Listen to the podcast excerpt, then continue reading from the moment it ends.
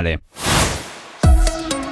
A due news. In primo piano abbiamo purtroppo il decesso del pilota, unica persona a bordo, dell'elicottero che questa mattina si è schiantato a Gordola. L'incidente è avvenuto poco prima delle ore 11 e la notizia è stata confermata dalla polizia cantonale. Per cause che l'inchiesta dovrà stabilire, il velivolo che sorvolava la zona per trasporti è caduto finendo sul fondo valle. Stando a una testimonianza che abbiamo raccolto, l'elicottero sarebbe entrato in contatto con la parte posteriore con i cavi dell'alta tensione. Sul posto sono intervenuti agenti della cantonale Nazionale e della Polizia Intercomunale del Piano, i pompieri di Locarno e di Tenero Contra, addetti dell'azienda elettrica ticinese, uomini del soccorso alpino svizzero, i soccorritori del Salva e della Rega. Il pilota, un 49enne cittadino svizzero domiciliato in Riviera, è deceduto sul posto. L'uomo era molto attivo sul territorio tra iniziative e interessi. Oltre a lavorare per il cantone, produceva vino, suonava nella filarmonica e recuperava antichi edifici sugli Alpi con una fondazione. Contattato dai colleghi di Tio.ch, il proprietario della Eli TV Giovanni Frapolli si è detto profondamente rattristato. Il pilota era un veterano, una bravissima persona e, ottima, e ottimo professionista, ha dichiarato. È stata una tragica fatalità. Comprensibilmente scosso dall'incidente mortale e dalle ferite gravi riportate sempre in mattinata da un operaio su un altro cantiere, anche il sindaco di Gordola, Damiano Vignuta. È stata una giornata durissima, nera, che, che, mi ha scosso molto. Quando sono arrivate le prime notizie sono rimasto incredulo e non volevo credere a quello che stava succedendo. Come sindaco è una giornata che sicuramente non si vorrebbe mai vivere, due incidenti così gravi in, nel giro di poche, di poche ore evidentemente lasciano esterefatti, credo che ci sia un sentimento di smarrimento di fronte a queste situazioni. Ci si pone delle domande, ci si interroga su, su delle situazioni che evidentemente sappiamo possono succedere, ma che quando succedono nessuno vuole credere siano veramente successe. Purtroppo il caso gioca, gioca una parte e, e se non si può che restare attoniti e smarriti di fronte a quanto è successo. Più che altro il, il sentimento di vicinanza a nome mio personale della popolazione alle, a tutte le persone coinvolte in queste situazioni difficili. Restiamo a Gordola per un altro incidente sul lavoro, come vi abbiamo anticipato prima dell'intervista al sindaco Damiano Vignuta. Ha riportato gravi ferite un operaio italiano di 45 anni della provincia di Como mentre stava trasportando dei pozzetti per tombini. Come comunicato dalla polizia cantonale, si trovava su un escavatore guidato da un collega e per cause che l'inchiesta di polizia dovrà stabilire è scivolato rimanendo schiacciato dal mezzo. Sul posto, oltre agli agenti della polizia cantonale e in supporto della polizia intercomunale di Gordola, sono intervenuti i soccorritori del Salva che dopo aver prestato le prime cure hanno trasportato l'uomo in ambulanza all'ospedale. Ci spostiamo a Locarno a seguito delle notizie recentemente apparse sulla stampa in riferimento al malessere in seno alla polizia cittadina. Il municipio sottolinea il proprio sostegno al corpo di polizia e al suo operato, evidenziandone l'impegno e gli obiettivi raggiunti e la vicinanza alla popolazione. L'esecutivo in un comunicato precisa di aver deciso di avviare una verifica riguardo alcuni aspetti puntuali interni al corpo. Il municipio ha quindi scelto di aprire un'inchiesta amministrativa avvalendosi del sostegno e dell'esperienza dell'avvocato Marco Bertoli, già procuratore pubblico e autore di inchieste amministrative ai più alti livelli dello Stato. E adesso I Will Love You Monday di Ora Dion e poi qui su Radio Ticino ad A2 News ripartiremo con la seconda parte dedicata all'attualità regionale. A2 News.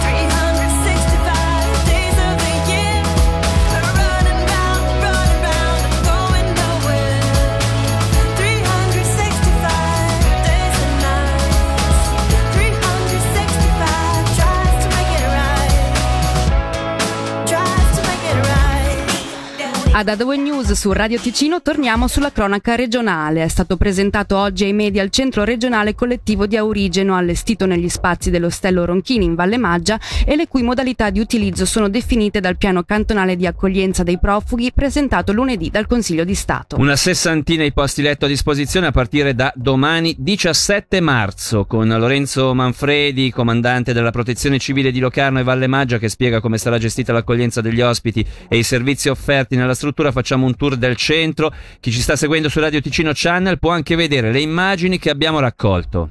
Ora, all'arrivo qua saranno portati a sciolte tutti i giorni, una o due sciolte al giorno, a dipendenza di quanti sono, ma non alla chetichella, quindi vengono portati con informazione civile e arriveranno tutti da Cadenazzo, quindi avranno fatto una prima eh, tappa nella struttura della, dell'accolta in Ticino.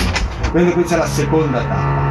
Vedete due baracche di legno eh, che l'ex comandante Raffaele Dadò insieme a un paio di militi sta finendo di allestire e una la vedete dalla foto appesa sarà la baracca per i gatti e di là per i cani. Tra l'altro la prima sciolta che arriverà domani mattina abbiamo già due bambini piccoli piccoli e un cagnolino.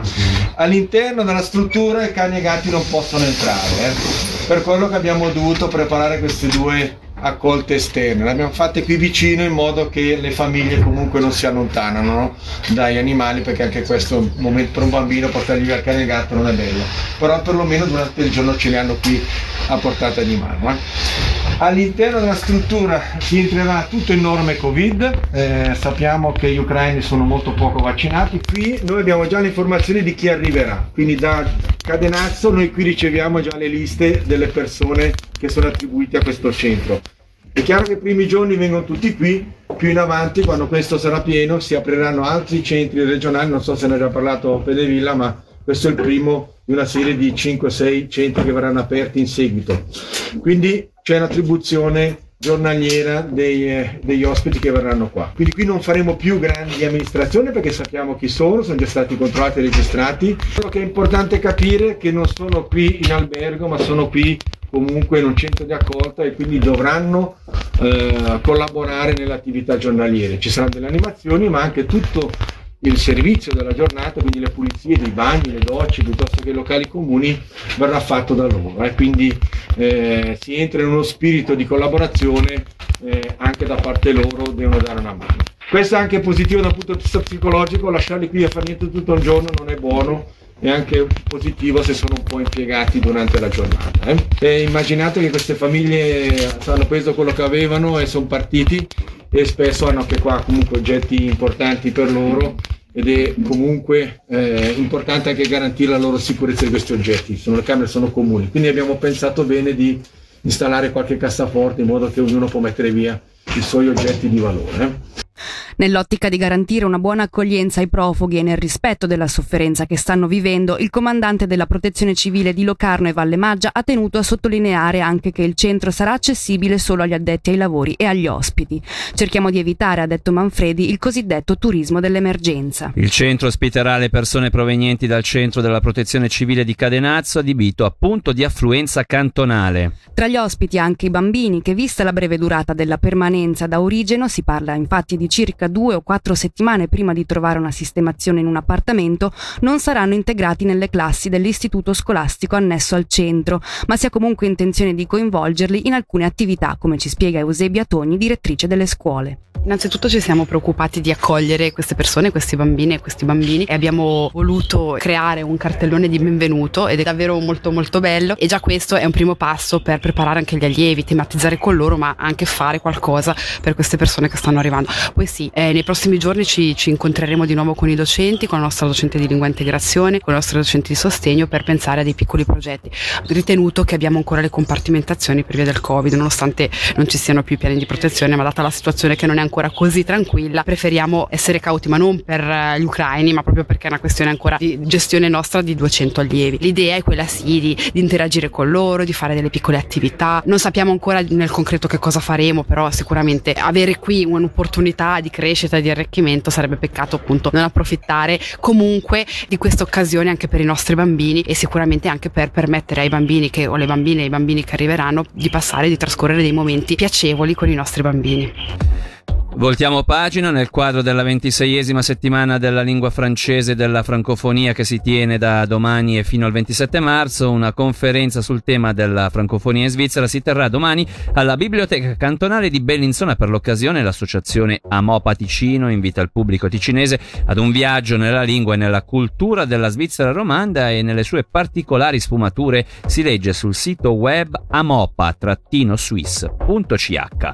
Ora cambiamo tema e parliamo di Rabadan. Il carnevale estivo potrebbe tenersi a Lumino. Come anticipato dalla regione online, l'ipo- l'ipotesi verrà discussa questa sera nel corso dell'assemblea straordinaria della società che organizza il carnevale, in programma a Carasso alle 20. Poco più di una settimana fa la città di Bellinzona aveva negato l'utilizzo del parco urbano per organizzare l'evento dal 15 al 19 giugno, spingendo la società Rabadan a trovare soluzioni alternative. Il municipio di Lumino, come confermato dal sindaco Niccolò Parente, è disposto a discuterne e a prendere in considerazione l'ipotesi. Sentiamolo nell'intervista di Angelo Chiello. Il municipio ha ricevuto negli scorsi giorni una lettera da parte di Rabadan con la quale eh, segnalava delle riflessioni in corso da parte della società per degli eventi estivi legati al, al carnevale. Eh, non è stata fatta una richiesta al comune e al municipio, eh, noi comunque come, come, comune abbiamo dato una risposta interlocutoria nel senso di eh, ben disponibili a, a saperne, a capirne di più, quindi eh, è previsto previsto un incontro prossimamente. Quale potrebbe essere il luogo ideale?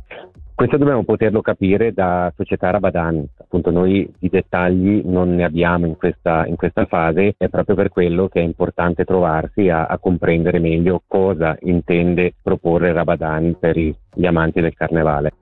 Restiamo in tema, dal 23 giugno al 2 luglio si svolgerà la 38esima edizione di Jazz Ascona con 350 concerti in programma, tutti gratuiti. La 10 giorni di festival sarà fortemente caratterizzata da musicisti provenienti da New Orleans, città gemellata con Ascona. Il presidente Guido Casparis, dopo due anni che ha nominato l'esistenza stessa di Jazz Ascona, in diretta ai nostri microfoni ha affermato che il futuro dell'evento è garantito.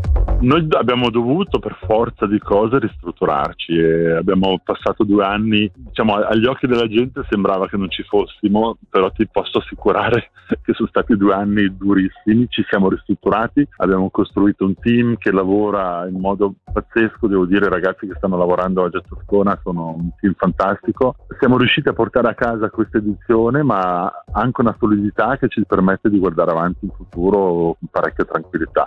Devo dire grazie soprattutto al comune di Ascona e all'organizzazione turistica Lago Maggiore Valli, i due pilastri che ci permettono di andare avanti in modo tranquillo e pro- poter proporre questa stupenda manifestazione ad Ascona. E questo era l'ultimo servizio per quanto riguarda A2 News qui su Radio Ticino, per quanto riguarda questa puntata. Ringraziamo dunque tutti i nostri ascoltatori che ci hanno seguito anche oggi, ringraziamo la redazione per il contributo dato alla realizzazione della trasmissione, ringraziamo eh, la regia, tra poco ci sarà Mesh Up con Barbara Buracchio e Matteo Vanetti. E allora tra, da Federica Bassi e Davide Maggiori è tutto e con l'augurio di un'ottima serata.